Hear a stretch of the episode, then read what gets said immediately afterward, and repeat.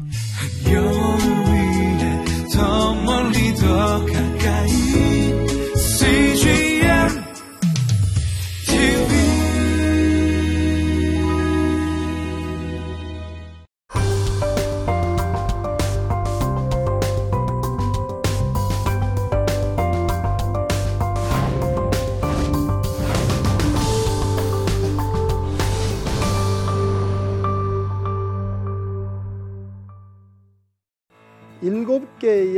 다른 분위기가 있다는 겁니다.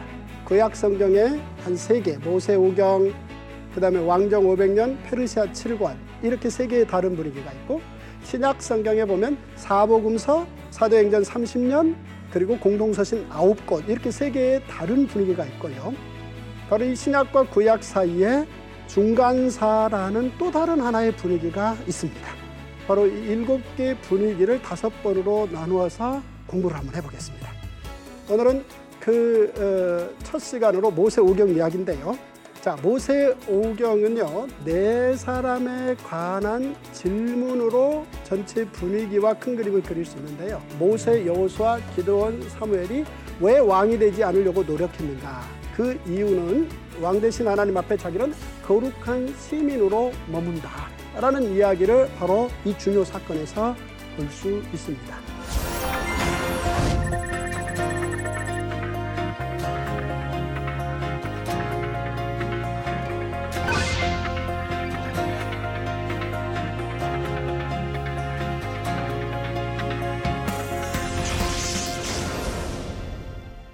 안녕하십니까 통박사 조병호입니다.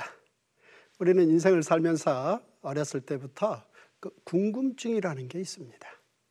이를테면 해가 뜬다. 해가 왜 뜨지? 혹은 해가 진다.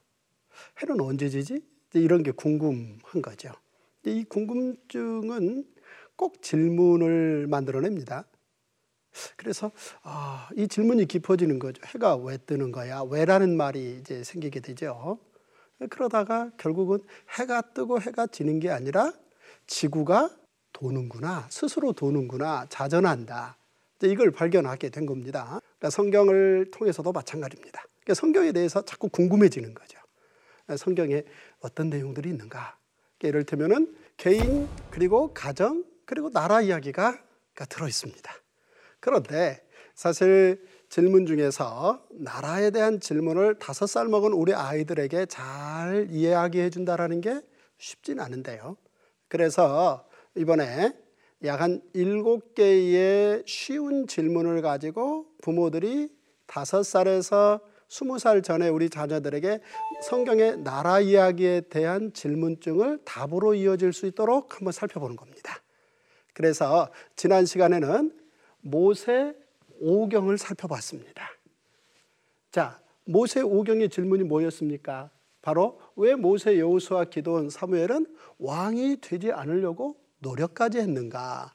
바로 답은 제사장 나라의 거룩한 시민이 되고 싶어서 그랬다는 것이었습니다.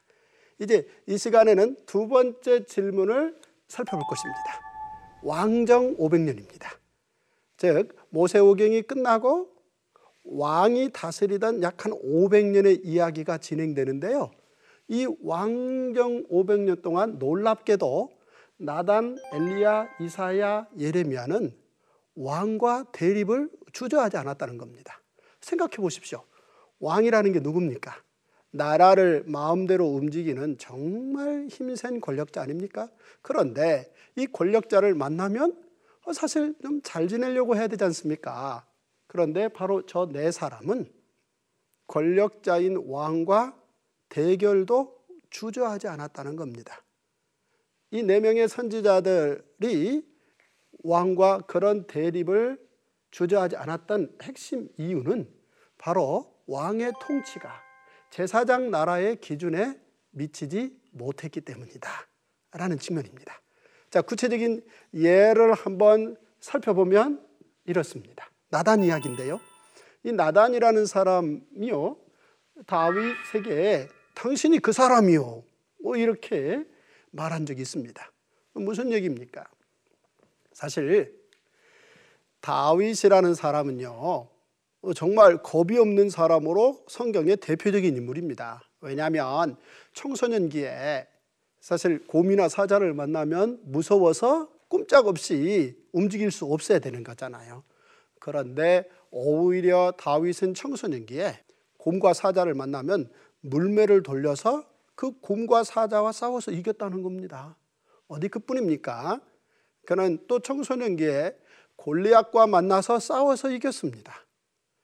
자, 이만큼 겁없는 사람을 성경에 찾아보라면 없습니다. 다윗이 그렇게 겁이 없고 대담한 사람인데요.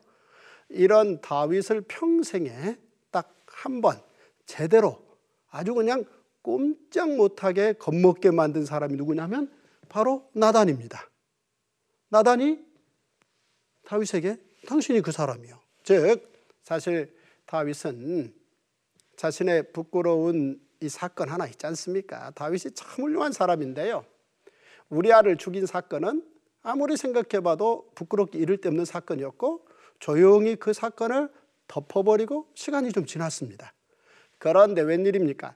나단이 와서 이런저런 여차저차한 이야기를 하더니 바로 당신이 그 사람이요 하고 그냥 쏘아보듯이 다윗은요 이 순간에 간이 콩알만해져서요 그냥 꿇어버렸습니다.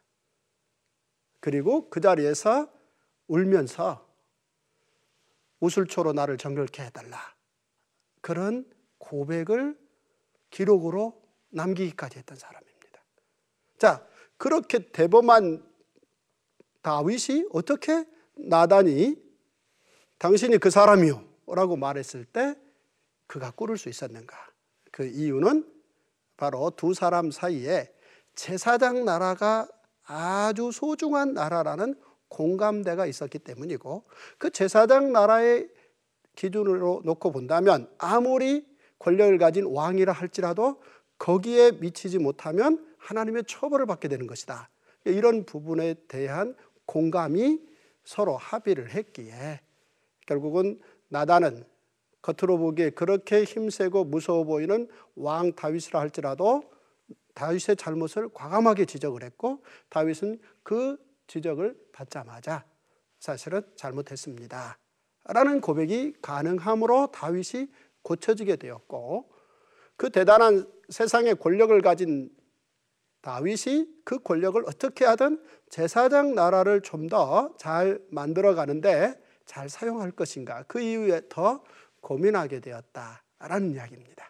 자 그런가 하면은 이어서 또 한 사람, 이 엘리야라는 사람도 선지자인데요. 아주 유명한 선지자 아닙니까? 이 엘리야 이야기에 가보면요. 이 엘리야라는 사람이 아합이라는 왕과 한판 대결하는 이야기가 나옵니다. 이 대결이 처음 음, 만들어질 수 있었던 이유는요. 엘리야 선지자가 앞으로 3년 동안 비가 오지 않을 것이요. 라는 말을 하고 어디론가 사라졌습니다. 그런데 그 순간부터 3년 동안 비가 뚝 그친 겁니다.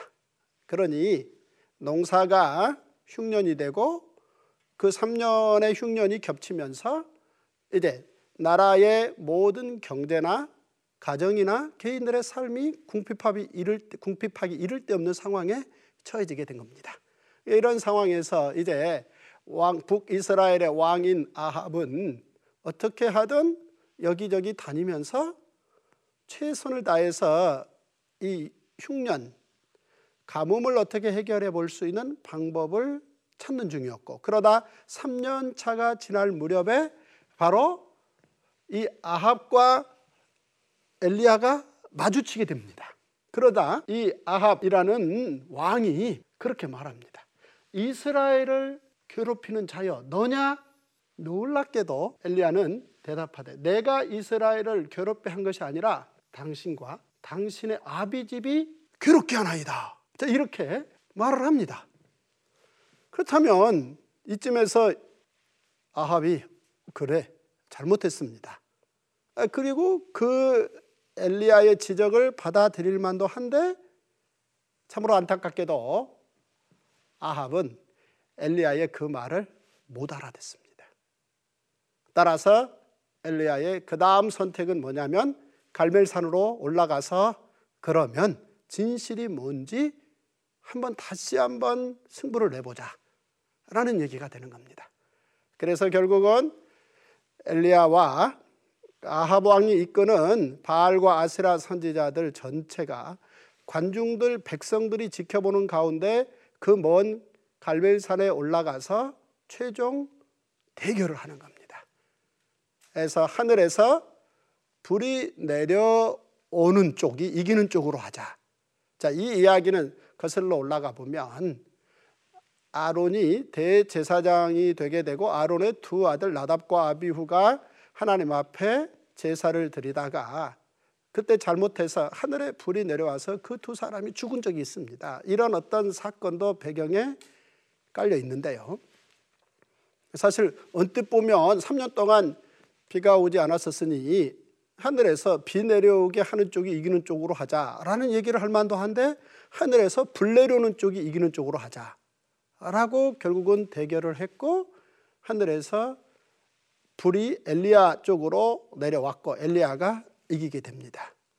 자, 이때 엘리야는 백성들을 설득해서 바알과 아세라 선지자들이 더 이상 아합과 함께 나라를 경영하지 못하도록 밀어냅니다. 자, 이쯤에서 충분히 이제 정말 이스라엘 나라를 괴롭한, 괴롭히는 것이 아합 왕과 그 왕의 집안 전체가 사실은 하나님을 섬기지 않으므로 제사장 나라를 잘 충성스럽게 세워가지 않으므로 발생한 문제라는 것을 깨달을 만도 한데 여기에서 결국 아합은 그의 부인 이세벨과 함께 이 사실을 깨닫지 못하게 되는 그런 안타까운 이야기가 성경에 들어 있습니다. 한마디로 다윗과 아합은 같은 왕이었지만 사실 다윗은 나단의 지적을 바로 알아들을 만큼의 제사장 나라에 대한 지식과 충성도가 있었고 그런가 하면 아합은 거기에 상당히 끝내 미치지 못했다 라는 이야기가 크게 보면은 거기에 그려져 있습니다.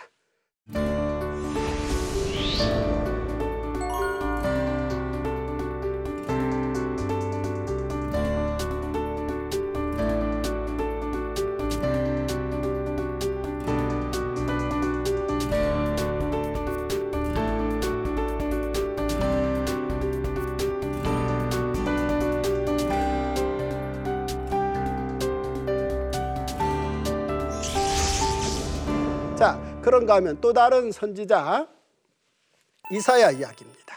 이사야는 구약 성경에 아주 유명한 선지자지 않습니까? 그런데 이 이사야가 그 당시 당, 자신의 그 당대 왕 히스기야 왕에게 대립을 합니다. 자, 그 대립의 한 표현으로 바로 이런 얘기입니다.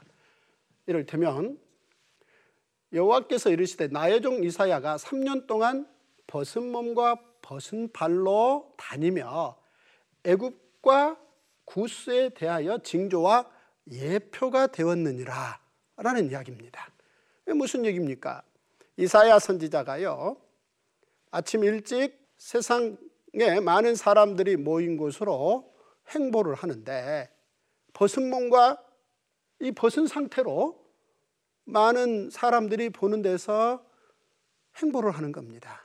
이게 이제 많은 사람들에게 이사야가 왜 저러나라고 어, 이를테면 이제 말거리를 부끄러운 말거리를 만들게 되는 건데요. 자, 이런 행동을 하는 이유는 바로 이사야가 당시 히스기야 왕이 취하고 있는 애굽과 외교 관계를 성립을 거부하는 그런 행동으로 이 일을 했다는 겁니다. 자, 다소 이 이야기는 사실은 큰 국제 정세 이야기인데요. 당시 이제 아수르라는 나라가 힘을 가지고 주변에 있는 모든 나라들을 지배하려고 하는 제국주의의 몸누 어, 제국주의의 시작을 본격적으로 할 때 작은 나라 남유다의 히스기야 왕은 아수르의 힘을 이길 수 없다고 판단하고 애굽과 어떻게 손을 잡아서 아수르를 이겨볼까 이런 계획을 추진하고 있는 상황에서 이사야는 아니라는 겁니다. 아수르라는 이 나라는 하나님께서 북이스라엘 나라가 200년 동안 제사장 나라 사명을 감당하지 못한 것에 대한 처벌로 그들을 사용할 뿐 거기까지 즉 아수르가 제국주의를 펼치고 나오나 그 아수르는 하나님의 진노의 막대기에 불과하다. 그러니 이번의 경우는 북이스라엘이 처벌로 끝나는 거고 남유다에게는 오히려 제사장 나라 사명을 제대로 감당했으면 하는 그런 교훈을 깨달을 수 있는 절호의 기회니 나라의 안전, 즉 남유다의 안전은 걱정하지 말고 여기에서 괜히 소란 떨어서 애국과 동맹을 맺느니 그래서 국가가 해야 될 제사장 나라의 사명도를 좀 더 충성스럽게 하는 일에 열심 내지 않고 다른 일 하는 것을 좀 그만해라. 자, 이런 외교 관계에 대한 대립 부분 이야기를 바로 이사야 선지자를 통해서 하나님은 왕과 즉 히스기야 왕과 대립하게 했다라고 보시면 되겠습니다. 바로 이렇게 이야기가 진행되는 동안 또 한 사람 왕정 500년에 중요한 선지자 중에 한 사람이었던 예레미야라는 사람의 이야기를 통해서도 이 예레미야 선지자가 결국은 왕정 500년의 마지막 왕이 된 시드기야 왕과 어떤 대립을 벌였는가 그 이야기가 나와 있습니다. 자, 가볍게 한번 살펴보면 이런 이야기인데요. 자, 이 모든 땅이 폐허가 되어 놀랄 일이 될 것이며 이 민족들은 70년 동안 자, 이 민족들입니다, 이게. 이 민족들은 70년 동안 바벨론 왕을 섬기리라 그랬습니다. 그런데 또 여호와의 말씀이니라 70년이 끝나면 끝이 나면 내가 하나님께서 바벨론 왕과 그 나라와 갈대아인의 땅을 그 죄악으로 말미암아 벌하여 영원히 폐하가 되게 하리라 이렇게 말했다는 겁니다. 무슨 얘기입니까? 사실 전체 큰 흐름에서 보면요, 이제 아수르라는 제국은 바벨론이라는 새로운 힘센 나라의 등장과 더불어 사라집니다. 그리고 이 바벨론이라는 나라가 새로운 고대 근동의 주인이 되어서 이제 남유다 를 멸하려고 하는 그런 상황입니다. 바로 이때 남유다의 왕은 시드기야였고 그 당시 활동한 선지자는 예레미야였는데 예레미야는 바로 이 남유다 왕 시드기야에게 어떤 조언을 자꾸 하는 거니 항복하라는 겁니다. 항복하라. 아니, 모름지기 선지자는 어떤 나라의 역경이 왔을 때 무슨 소리냐. 하나님이 함께 하실 때니 힘을 내서 한번 버텨봐라. 이렇게 뭔가 용기를 북돋는 이야기를 해야 되는 거 아니겠습니까? 그런데 예레미야는 시드기야 왕에게 주저없이 갈대아인 즉 바벨론의 느부갓네살이라는 왕에게 항복하라는 겁니다. 항복해서 순전히 순수히 바벨론 제국의 지배를 받아들이라는 거죠. 그러니까 몇 년을 받아들이라는 것이냐? 70년을 받아들이라는 겁니다. 그러면 70년 동안 바로 남유다는 이제 바벨론의 일컬어 이제 식민지 노릇을 하게 되는데요. 그 이유가 뭐냐면 네 가지 정도 이유 때문에 바로 그리 해야 된다는 겁니다. 다시 말해서 첫째는 징계를 받아야 된다는 겁니다. 징계. 그 이유인 즉슨 지난 날 제사장 나라를 충실히 감당하지 못한 것에 대해서 처벌입니다. 그런가 하면 두 번째는 교육입니다. 자, 징계는요, 저주하고 다릅니다. 징계를 받는다라는 것은 새롭게 오히려 깨닫는 기회가 된다라는 측면에서 교육이고요. 세 번째는 안식일입니다. 즉, 그 나라는 세워질 때부터 안식일, 안식년, 희년, 유월절. 자, 이렇게 땅이 근본적으로 하나님의 사람들에 의해서 6일 지나고 7일째는 그리고 6년 지나고 7년째는 그리고 49년이 지나고 50년째는 땅이 하나님의 법대로 움직여야 된다는 거죠. 그런데 이런 부분에 대해서 소홀히 했다는 겁니다. 따라서 이런 제대로 지키지 않는 날수를 다 중간 결산했을 때 약 한 70년 정도 시간이 나온다는 거죠. 따라서 이번에 땅이 예루살렘의 땅들이 안식을 누릴 것이다. 라는 이야기입니다. 자, 이런 세 가지와 함께 하나님께서 네 번째 하는 중요한 이야기가 70년이 끝나면 바벨론 왕을 처벌한다. 바벨론 제국의 수명이 놀랍게도 70년이면 끝날 거라는 겁니다.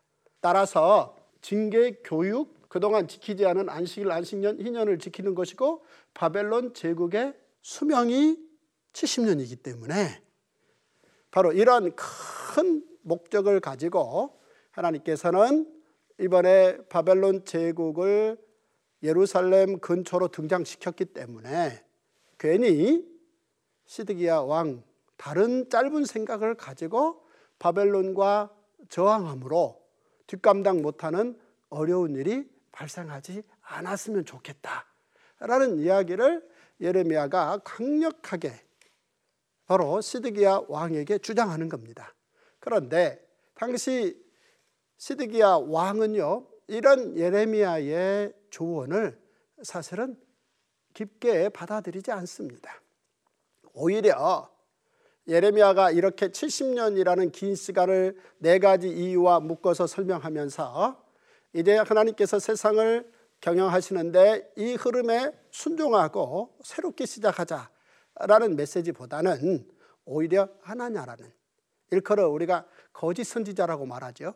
그 하나냐가 무슨 소리냐? 2년 정도의 고생이면 바벨론은 물러가게 돼 있다. 자, 이런 주장을 결국은 시드기야 왕이 귀담아 듣습니다. 그래서 결국 바벨론의 느부갓네살 왕이 예루살렘을 포위를 하고 18개월 동안 예루살렘 성 안에 물과 양식이 다 동나더라 기다리는데 그 항복할 수 있는 절호의 기회를 결국은 시드기야 왕은 놓치게 됩니다. 그러자 결국 바벨론의 느부갓네살 왕이 예루살렘 성을 부시고 들어와서 예루살렘 성전을 불태우고 그 다음에 그 저항을 이끌었던 시드기야 왕의 두 아들을 죽이고 그리고 시드기야의 눈을 뽑아버리는 그리고 쇠사슬로 묶어서 그 먼 바벨론까지 끌고 가서 바벨론의 깊은 감옥에 한 30여 년 동안 나오지 못해서 거기서 죽게끔 만들었다는 겁니다. 바로 이런 안타까운 이야기로 왕정 500년이 마무리가 되는데요. 바로 이 왕정 500년의 이런 마무리의 그 아픈 이야기의 중심에서 예레미야 선지자는 그렇게 많이 울면서 그럼에도 불구하고 이 70년이 사실 긴 역사의 흐름에서 보면 잠깐의 징계고 하나님께서는 그들 나라의 근본적인 희망을 품는다. 즉 제사장 나라의 더 큰 하나님의 꿈은 계속 지속되고 이 제사장 나라는 결국은 하나님 나라로 가는 아주 깊은 그 길에 더 접어든 것이다. 라는 주장을 예레미야 선지자를 통해서 말했다라는 사실입니다. 따라서 바로 왜 나단 엘리야 이사야 예레미야가 왕과 대립했는가? 왕만 나라를 다스리는 게 아니고 하나님의 선지자들이 이렇게 왕과 제사장 나라 기준을 놓고 대립을 주저하지 않았다. 이런 이야기를 크게 큰 그림으로 우리 자녀들에게 가르쳐 주시면 참 좋겠 습니다. 이제 왕의 통치가 제사장 나라 기준에 못 미치지 못했다라는 거 이거 참 중요한 문제였고요. 이제 다음 시간에는 페르시아 7권 이야기인데요. 왜 하나님의 사람들이 페르시아의 고위 공직자가 되어서 그렇게 동족들에게 선한 영향력을 미쳤는가 이런 내용의 부분들을 살펴보는 시간을 갖겠습니다. 감사합니다. 다음 시간에 뵙겠습니다.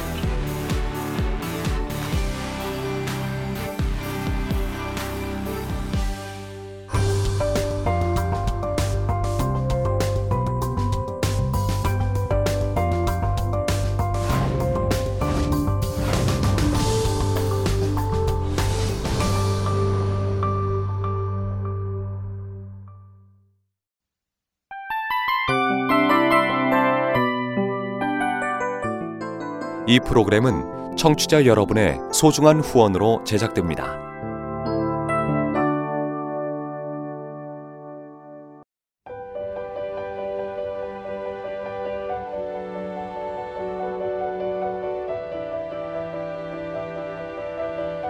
세상에는 수많은 교회들이 있지만 더 깊이 있는 말씀 강해를 찾기 위해 크기로만 교회를 선정하지 않습니다.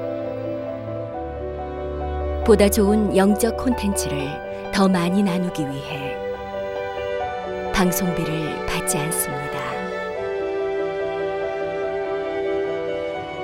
1년 365일 복음만 전하고 싶어서 우리는 광고를 하지 않습니다. 온누리의 복음을 땅끝까지 CGN TV와 함께 땅끝 선교사가 되주세요.